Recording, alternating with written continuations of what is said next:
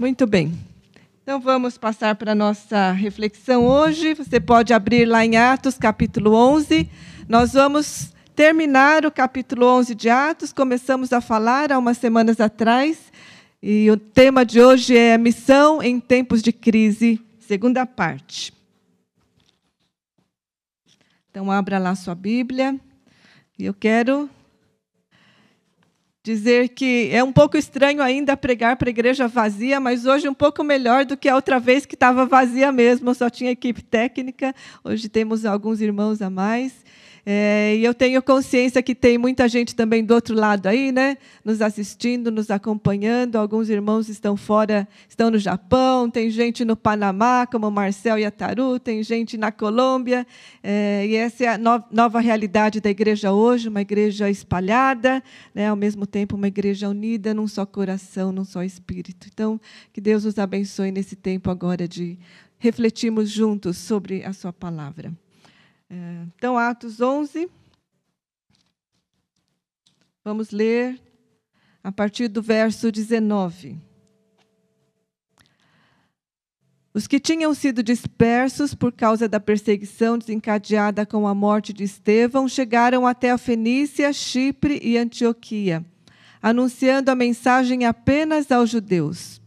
Alguns deles, todavia, cipriotas e sirineus, foram a Antioquia e começaram a falar também aos gregos, contando-lhes as boas novas a respeito do Senhor Jesus. A mão do Senhor estava com eles e muitos creram. Desculpe. A mão do Senhor estava com eles e muitos creram e se converteram ao Senhor. Senhor, fala conosco nesta hora que o Senhor aqueça os nossos corações, que esta palavra nos sonde, nos desafie, nos convoque, Senhor, e nos capacite a responder em obediência ao Senhor, em nome de Jesus. Amém. Bom, então, só recapitulando um pouquinho da, da primeira parte, nós falamos que fa falamos sobre a expansão do Evangelho, é, a partir do livro de Atos, e a partir do capítulo 8 começa um capítulo de perseguição. A igreja começa a sofrer dura perseguição, e por causa disso ela é dispersa. Mas hoje eu quero focar na igreja de Antioquia, que eu acho que tem muito a ver com esta igreja de Diadema. E eu vi vários paralelos, então eu quero focar hoje na igreja de Antioquia, mas resgatando o primeiro ponto lá da outra mensagem, que é, é uma igreja fundada por cristãos que haviam sido dispersos por causa da perseguição. Então, aqui no verso 19, diz: Os que tinham sido dispersos chegaram até a Fenícia, Chipre e Antioquia. Antioquia está ao norte de Jerusalém, uns 500 quilômetros ao norte. Então, imagine, é uma igreja ainda nova, os cristãos foram todos dispersos por causa da perseguição, momento de sofrimento, momento de, de, de luta, momento de dor. Né? Estevão havia acabado de ser morto, primeiro mártir da igreja. E nessa dispersão, o que é interessante é que esses cristãos saem e eles não perdem a sua identidade, eles não perdem os seus valores, o seu senso de missão. Isso me chama muito a atenção. É, e acho que essa é uma realidade que nós estamos vivendo, de certa forma. Vivemos a cada semana, é, quando nos reunimos aqui, nós, na verdade, já vivíamos isso, uma dispersão a cada semana. Nos reunimos aqui e depois saímos para uma pequena diáspora, é o outro termo para dispersão. Mas agora, nesse tempo de pandemia, nós estamos, de fato, numa diáspora, numa dispersão mais prolongada. Né? Agora, começando, voltando a nos reunir, mas boa, a maioria, a maior parte da igreja está ainda dispersa em, por muitos lugares, e muitas cidades e até países diferentes. E nessa dispersão, acho que aí nós aprendemos algo com estes cristãos. Mesmo dispersos, longe das suas casas, sem poderem se reunir fisicamente no templo, eles não perderam sua identidade, não perderam seu senso de missão. E diz que eles saíram pregando a palavra por onde iam. Né? não no sentido formal de pregação, né, num púlpito, mas saíram contando as boas novas, contando para todo mundo aquilo que havia acontecido, e saíram e eles se espalharam e foram para longe. Né? Alguns chegam até Antioquia, que já está a 500 quilômetros, né? imagino que andaram bastante, não sei como, naquela época, chegaram até Antioquia e lá eles fundam uma igreja. Uma igreja fundada, então, nesse contexto de dispersão. Eles fundam uma igreja, começam a falar, a falar do evangelho, contar as boas novas, e diz aqui que algo novo acontece. Começam a falar pela primeira vez aos gentios, porque até aquele momento, somente aos judeus. A igreja de Jerusalém e todos ali estavam evangelizando, mas somente aos judeus. E esses cristãos fazem algo inédito que é começar a contar as boas novas aos gregos, a, ao povo daquela cidade, que era uma cidade, é, talvez não, posso, não sei como eu posso comparar, mas era uma, uma cidade, pensando em São Paulo, uma, uma cidade multicultural, muita gente circulando, uma, uma, um centro comercial importante, um centro cultural importante. E chegando lá, aqueles cristãos, talvez eles olhem e pensam: nós não podemos falar só para os judeus, nós temos que nos abrir, nós temos que alcançar o povo dessa cidade. E é assim que nasce a igreja de Antioquia, os primeiros convertidos da igreja de Antioquia.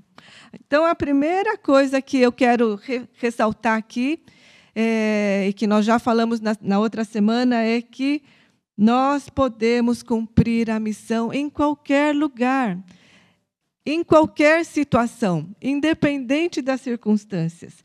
Esta é uma lição que aprendemos aqui e que nós também deveríamos aprender vivendo nessa situação de dispersão. Podemos continuar levando adiante a nossa missão, devemos cumprir a nossa missão. E olha, temos um grande, não só um exemplo lá dos cristãos lá de trás, mas eu, eu compartilhei que eu fiquei tão encorajada ao ouvir o testemunho dos nossos irmãos venezuelanos que imigraram aqui para o Brasil, entraram né, com toda, toda aquela saga da imigração, chegaram até Manaus e lá eles estão já há algum tempo já fazendo isso, pro, proclamando o evangelho, e um deles abriu a sua casa para para chamar os seus conterrâneos, outros venezuelanos refugiados, e eles estão começando uma igreja lá. Uau! Né, eu fiquei impressionada. E essa semana eu, eu atentei para um, um, uma coisa nova que eu não tinha prestado atenção. Sabe como eles começaram o trabalho lá, na Venezu é, em Manaus? Com uma sopa. Fizeram uma sopa, por quê? Contexto de tanta necessidade de, de pessoas, de fato, com muita dificuldade, inclusive, para se alimentar.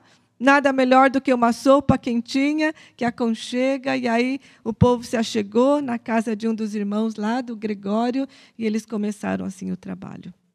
No meio, da no meio do sofrimento, não da perseguição, mas no meio da crise, no meio do exílio, no meio da fome, no meio do desemprego, cumprindo a sua missão. Desafio para nós. Eu tenho ficado muito feliz de ver que temos muitos irmãos também, mesmo durante a pandemia, que estão cumprindo a sua missão. Ontem mesmo, né, como o pastor Valdir falou, ontem tínhamos várias pessoas aqui ajudando na distribuição das cestas básicas. O Pedro, lá no Eldorado, também fazendo um, um lindo trabalho de ministração, as pessoas distribuindo a cesta básica.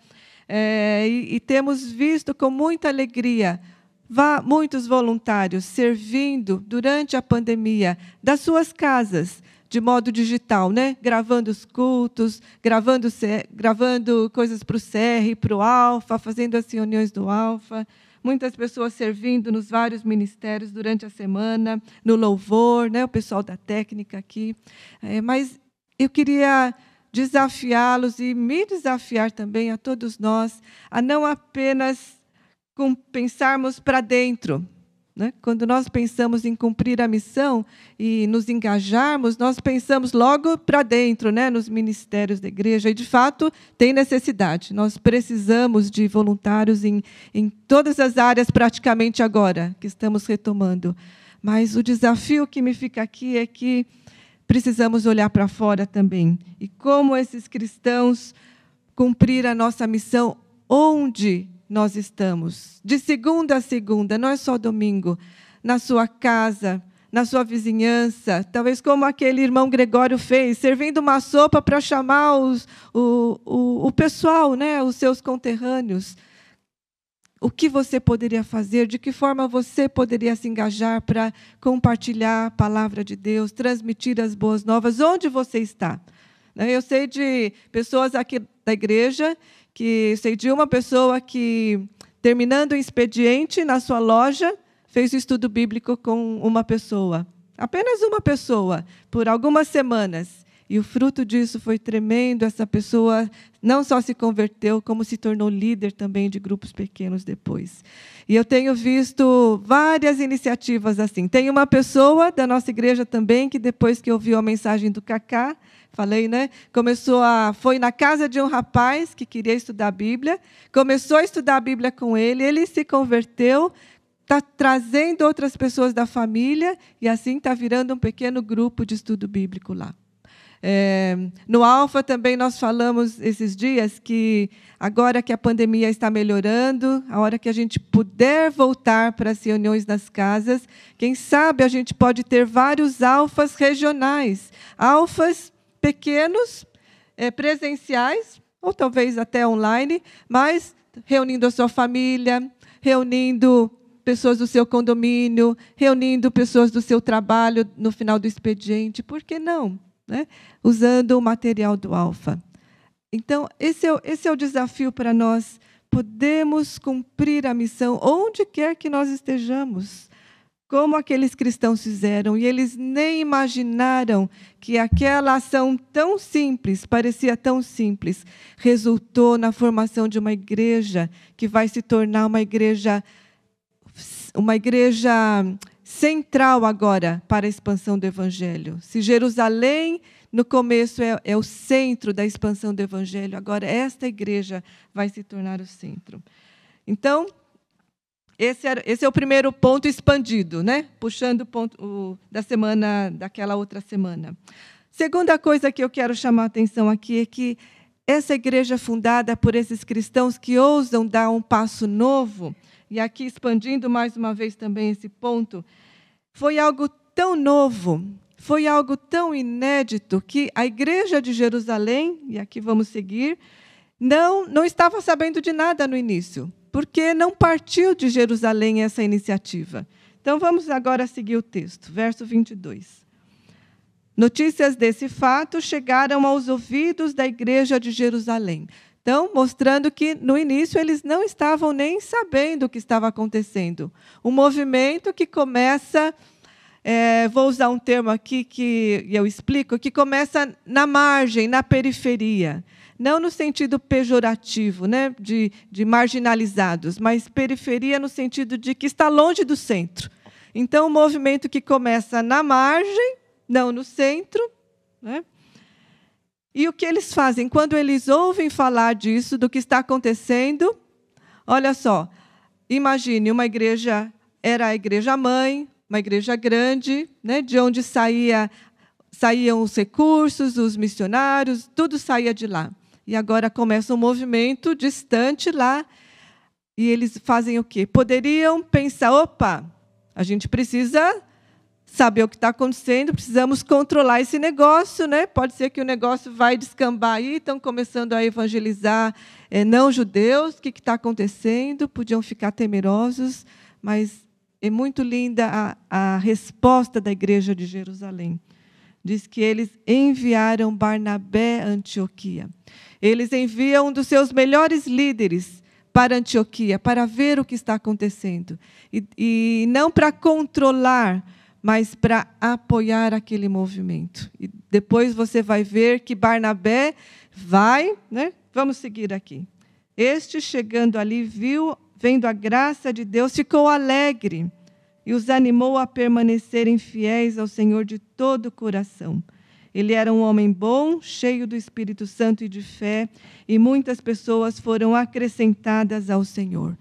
Então, a igreja de Jerusalém envia Barnabé, envia ajuda, depois libera Barnabé. Vamos ver que Barnabé, na verdade, não volta para Jerusalém por um bom tempo. Acho que ele nem volta mais, porque ele vai ficar agora um ano ali em Antioquia e depois ele vai com Paulo para o campo missionário dos gentios. Um novo campo se abre. Então, veja, uma igreja generosa que libera, né? Como se talvez aqui na igreja a gente dispensasse o pastor Júnior. Está começando, a igreja está se formando lá no Eldorado e precisa de um pregador lá. E a, e a igreja de Diadema falasse, então Júnior vai lá e fica lá.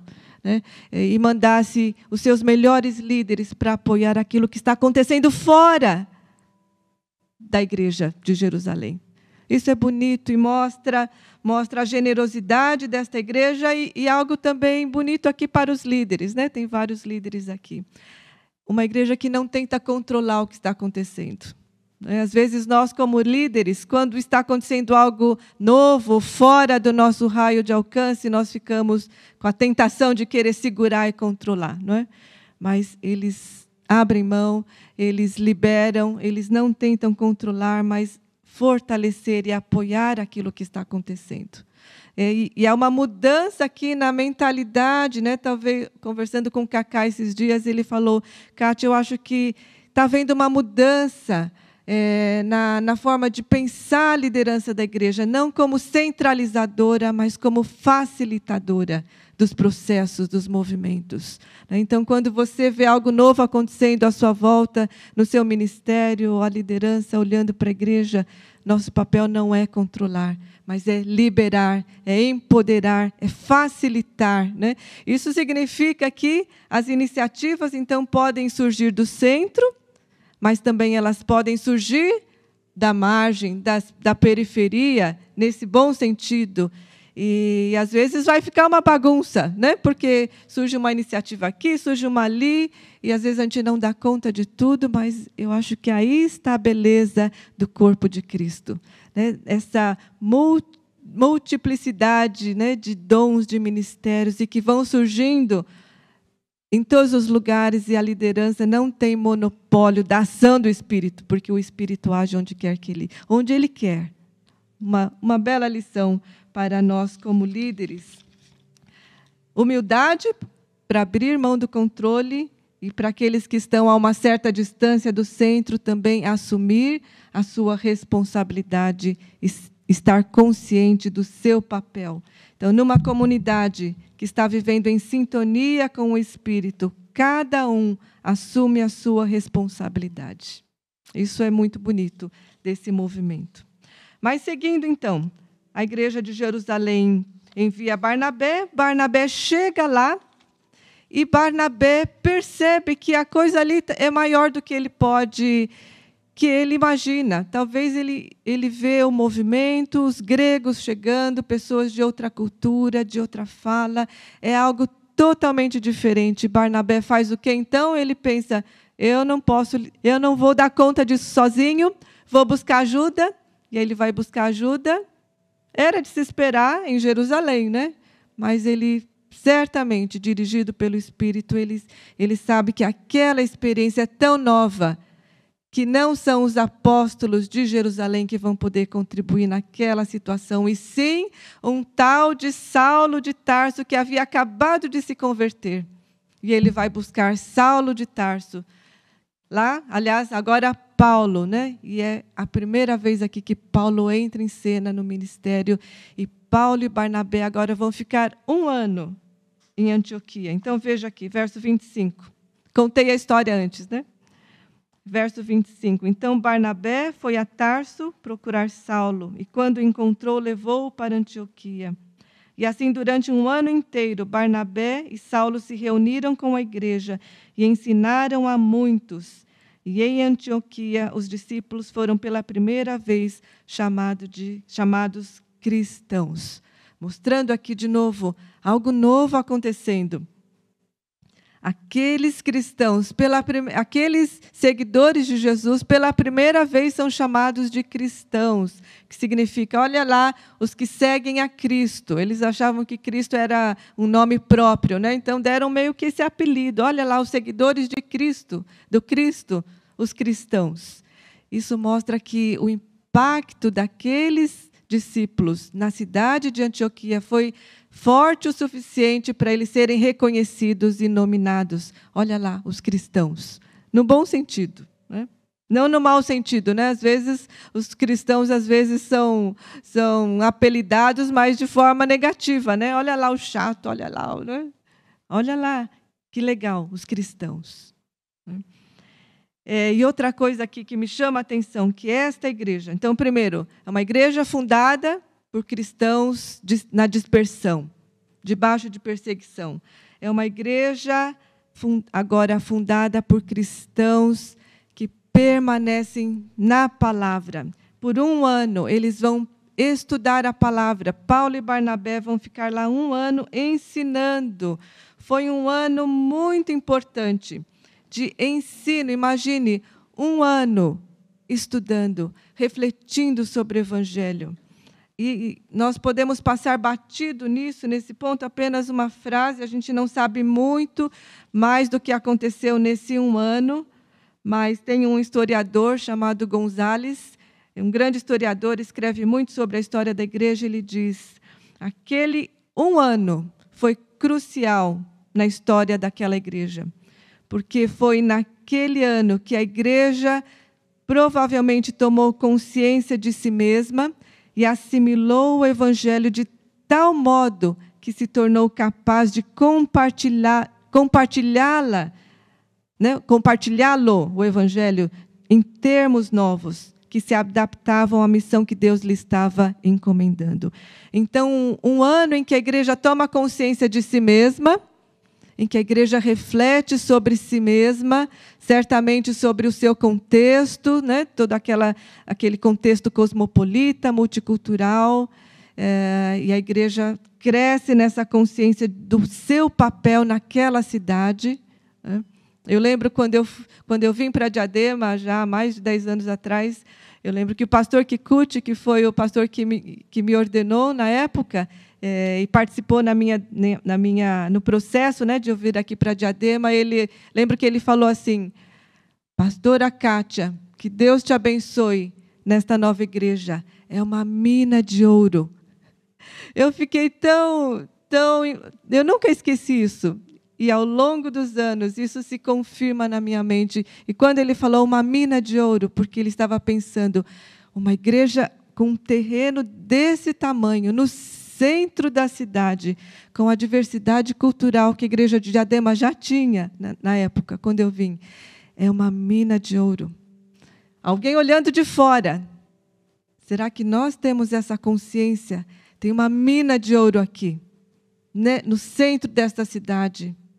E, e, e, não apenas em termos físicos, né, mas uma comunidade com esse perfil, com, com tantos talentos, com essa diversidade cultural uma mina de ouro. O que Deus pode fazer com uma comunidade que se dispõe nas mãos dele com esse perfil?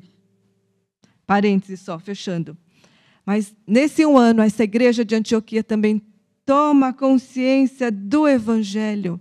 É um ano em que a igreja se debruça sobre o Evangelho e reflete e aprofunda. E, que privilégio, né? Aos pés do grande apóstolo Paulo, que estava iniciando o seu ministério, mas que já havia estudado aos pés de grandes mestres, um homem com profundos conhecimentos, inteligência, né? como ouvimos o Cacá falando de Paulo empreendedor, Paulo, um grande teólogo, grande pensador. Então, uma igreja que bebe aos pés desse apóstolo durante um ano e absorve o evangelho e compreende o evangelho com tal profundidade que ela é capaz de, de, de, de processar né, a essência do Evangelho, saber o que é essência, saber o que é forma cultural, e é capaz de contextualizar este Evangelho e adaptar a não o conteúdo, mas a forma, e transmitir essa mensagem em termos novos, talvez com uma nova linguagem, uma nova maneira de vivenciar o Evangelho naquele contexto, naquela cultura. Isso é muito importante aqui. Se nós queremos ser uma igreja missionária, uma igreja que leva a palavra para diferentes culturas e contextos e tribos urbanas que temos nessa grande cidade de São Paulo. Nós precisamos fazer este exercício de compreender o Evangelho na sua essência, na sua profundidade, para sermos capazes de comunicá-lo talvez para uma tribo de. as diferentes tribos que temos na nossa cidade, no, no, no nosso contexto, para sermos capazes de ajudar os nossos irmãos lá de Manaus, compartilhar o Evangelho para os cidadãos de Manaus, venezuelanos que estão vindo para o Brasil. Olha a, a, a mistura cultural. E, e não só lá, mas aqui também em São Paulo temos esse desafio. Para isso, então, quero deixar mais um desafio se você quer se engajar na missão, se você quer transmitir o Evangelho, se você quer saber como contextuar o Evangelho, você precisa conhecer o Evangelho a fundo. Você pode dizer, mas eu já conheço o Evangelho, estou na igreja já há 30 anos. Que bom! Continue conhecendo este Evangelho.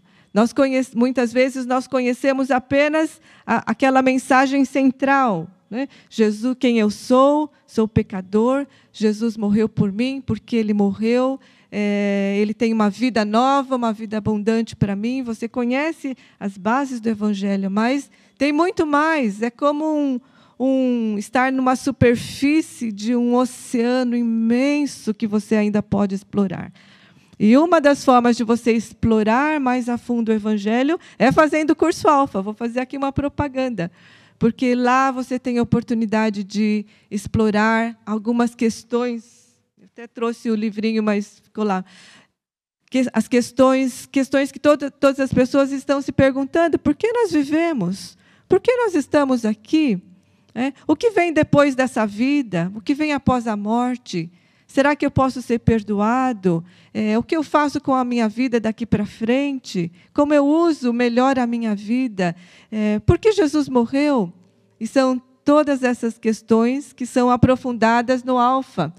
Doze sessões, doze, três encontros para aprofundar a reflexão sobre o Evangelho sobre a nossa realidade também. E eu tenho me alegrado de ver que muitos membros antigos da igreja estão fazendo alfa, estão vibrando, porque estão fazendo esse mergulho e estão, estão ganhando novas compreensões do Evangelho, mesmo que estão há muito tempo e já conhecem a palavra de Deus há muito tempo. Então, te encorajo a fazer isso e depois a dar o segundo passo, que é faça o seu próprio alfa. Seria maravilhoso se nós tivéssemos, daqui a algum tempo, 30 alfas acontecendo a cada semestre. Muitas pessoas se achegando para ouvir, e você pode fazer isso da sua casa, sem sair de casa. Pode fazer isso online, pode fazer isso presencial.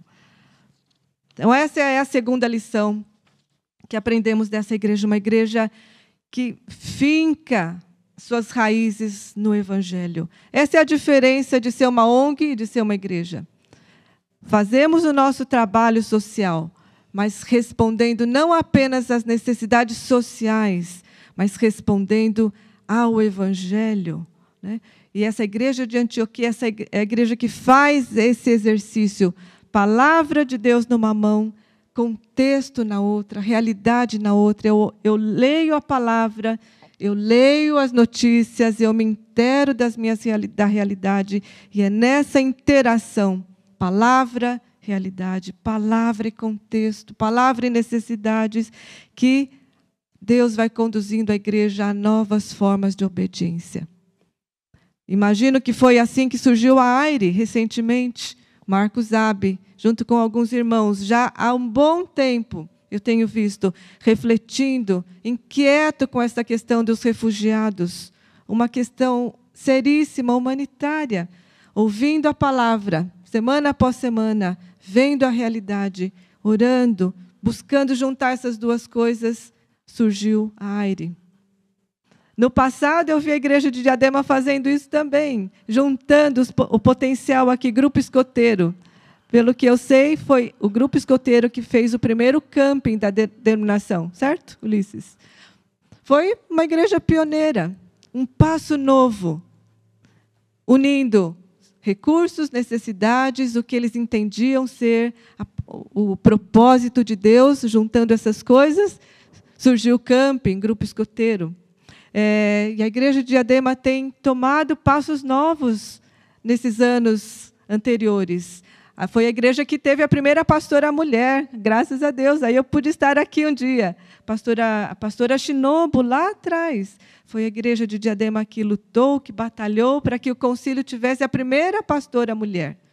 Um passo novo em resposta, em obediência à palavra, a compreensão que aqueles irmãos tinham da palavra e vendo a necessidade do momento. Que coisas novas Deus está pedindo para você? Que necessidades tem à sua volta? Talvez esse momento pós-pandemia, tanta crise ainda social e econômica, talvez a igreja vai precisar pensar e descobrir novas formas de apoiar as pessoas que ainda estão sofrendo com desemprego, com fome. Tem, tem gente com fome, tem gente passando muita privação. Como é que nós, como igreja, respondemos a isso nesse momento? Com os recursos que temos, com, com todos os dons e capacidades que temos aqui. E para terminar, acabou meu tempo, mas último ponto. E eu quero ler esse último versículo. E naqueles dias, alguns profetas desceram de Jerusalém para Antioquia. Um deles, Ágabo, levantou-se pelo Espírito, predisse que uma grande fome sobreviria a todo mundo romano, o que aconteceu durante o reinado de Cláudio. Os discípulos, cada um segundo as suas possibilidades, decidiram providenciar ajuda para os irmãos que viviam na Judéia. E o fizeram enviando suas ofertas aos presbíteros pelas mãos de Barnabé e de Saulo. Por último, uma outra coisa bonita aqui. A igreja de Antioquia, quando vê uma grande fome chegando e afetando principalmente a região da Judéia. Então vejam, momento de dificuldade, uma grande fome vindo. Talvez como o nosso, nosso momento também tem muita gente com fome, temos uma grave crise social e econômica no nosso país neste momento. É, e como é que essa igreja responde diante disso? E eles ouvem falar que essa, essa fome, provocada provavelmente por más colheitas, é, essa fome está afetando principalmente a região da Judéia, onde está a igreja de Jerusalém. Em Antioquia, lá, lá para o norte, não, não teve tanto problema. E o que essa igreja faz? Uma igreja nova decide se mobilizar, levanta uma oferta, organiza uma, essa, essa coleta e enviam Paulo e Barnabé de volta para Jerusalém para levarem essa coleta e ajudarem os irmãos da Judéia que estavam passando por necessidade. Veja, último ponto bonito aqui. É uma igreja que assume o seu papel na história. É uma igreja que toma consciência da sua responsabilidade e assume o seu lugar na história. Então, veja, nós estamos vendo aqui um deslocamento. Se o centro da ação era Jerusalém, né, como falamos, agora Jerusalém está passando dificuldade. Jerusalém agora tem fome na cidade, na Judéia. E o que os irmãos da Antioquia fazem? Agora eles pensam: agora é nossa vez.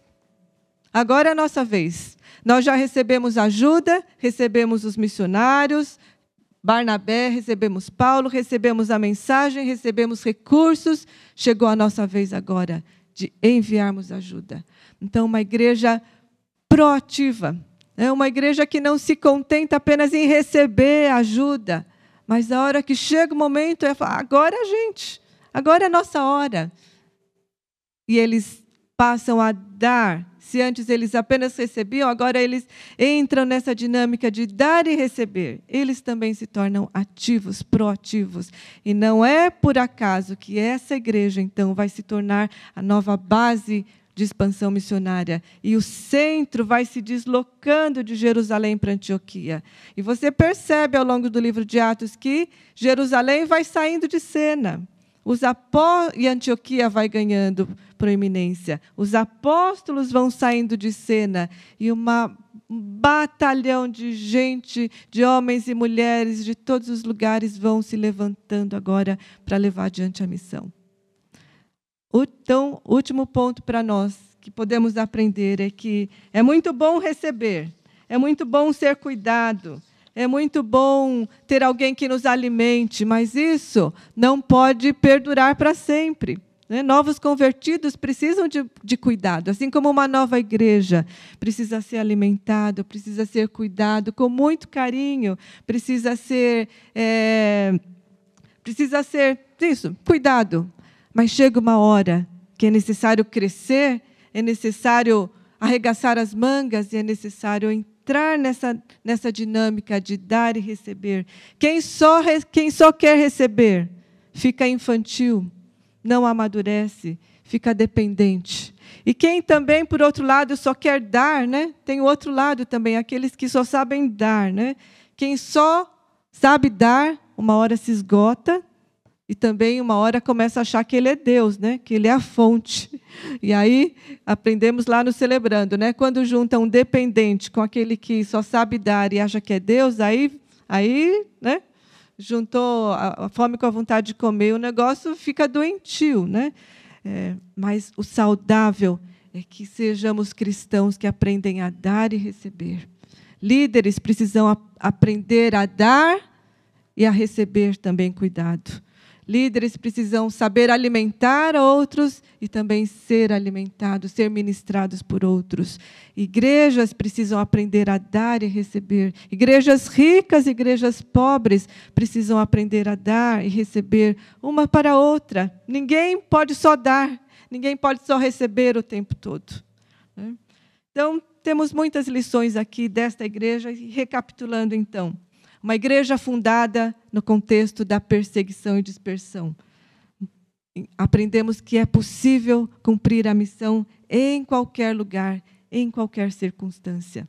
De que forma você, Deus está te chamando a cumprir a sua missão no lugar onde você está. Segundo, é uma igreja que responde aos desafios do, teu, do seu contexto a partir da compreensão que ela tem da palavra de Deus e assim ela, ela assume novos ministérios, ela anda por novos caminhos. É uma igreja que está inovando, não porque ela quer ser a igreja legal da moda, mas porque é uma igreja que responde em obediência à palavra. Então, que desafios novos Deus está colocando diante de nós, como igreja, e você também individualmente. E é uma igreja proativa, que não se contenta só em receber, mas também começa a dar. Então, se você vê alguma necessidade à sua volta, se você está inquieto com alguma coisa, primeira coisa, ore sobre isso. E talvez Deus vá responder para você dizendo: então, ok, é a sua hora. Orar é perigoso, porque às vezes você vai se tornar a resposta da sua própria oração. Mas ore, não terceirize para outros. Muitas vezes Deus vai dizer: é a sua hora. Chegou a sua vez, levante-se. É a nossa hora como igreja também. Mais do que nunca, a igreja precisa cumprir o seu papel. Mais do que a igreja, mais do que nunca, a, a nossa sociedade sacudida por essa crise precisa da igreja e precisa de cristãos assim, proativos, centrados na palavra e que, independente da, da, do sofrimento, das crises, das perdas, é capaz de continuar cumprindo a sua missão, não na sua força, mas na força do Espírito Santo. Vamos orar. Senhor, muito obrigada pelo exemplo destes irmãos. Estão lá atrás na história e às vezes fica tão distante para nós, mas nós estamos vendo isso acontecendo também em Manaus, Estamos vendo isso acontecendo também à nossa à volta, nossa volta com irmãos que, mesmo com todas as lutas e dificuldades, têm se levantado para proclamar a tua palavra, para se aprofundar no estudo desta palavra, para poder transmiti-lo, Senhor, com relevância. E nós pedimos que o Senhor nos dê esta mesma força, Senhor, nos convoque, Senhor, nos nos inquiete, Senhor, diante da nossa realidade. Não nos deixe ficar acomodados, não nos deixe ficar apenas centrados em nós mesmos, nas nossas necessidades, nos nossos sofrimentos. Mas, Senhor, tem tanto sofrimento à nossa volta e que nós sejamos verdadeiramente sal e luz, que sejamos uma igreja que leva palavra, que leva consolo, que leva esperança, que leva alimento também, que leva sopa, que leva agasalho, que leva amor, que leva aconchego. Que cada um desta igreja, Senhor, seja um missionário, Senhor, saindo de onde está, pregando, proclamando as boas novas da salvação. Mais do que nunca, Senhor, isto é necessário para isso pedimos: vem sobre nós e aquece os nossos corações e enche-nos com o poder do teu Espírito Santo para que possamos continuar a nossa missão. Pedimos isto e oramos em nome de Jesus. Amém. Amém.